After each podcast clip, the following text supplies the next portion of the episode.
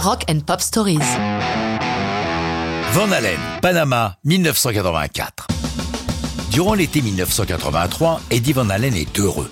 Il a enfin son propre studio, baptisé 5150-5150, du numéro de code des policiers lorsqu'ils doivent intervenir sur une personne visiblement dérangée mentalement. L'une des premières chansons qu'il enregistre avec son nouveau joujou, c'est Panama. Musicalement, Eddie Van Halen a expliqué qu'il s'est inspiré directement d'ACDC, qu'ils connaissent bien, puisqu'ils ont fait leur première grande tournée en première partie des Australiens. Sur ses riffs classiques rock, le fougueux David Lee Ross, surnommé Diamond Dave, se charge du texte.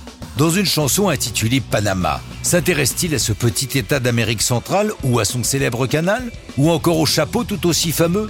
Pas du tout.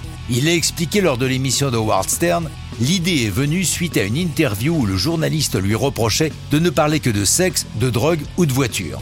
C'est là que Dave se dit Mais je n'ai jamais fait de chanson qui parle de bagnole. J'en fais une. Il s'y attaque, mais tout en écrivant le texte, son esprit vagabonde vers l'Arizona, où il a connu une stripteaseuse qui apparemment lui a laissé un bon souvenir.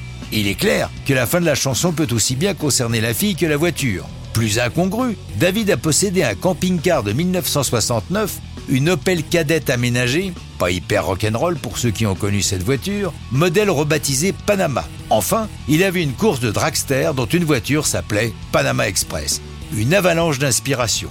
Après le pont, lorsque David dit I can barely see the road from the heat coming off it, on entend le ronflement d'un moteur. C'est une voiture d'Eddie, un de bagnole, et le son est celui de sa Lamborghini Miura S de 1972.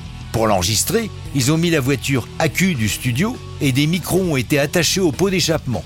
Pour la sortie de Panama en single le 18 juin 84, un clip réalisé par Pete Angelus essentiellement à base d'images de concert.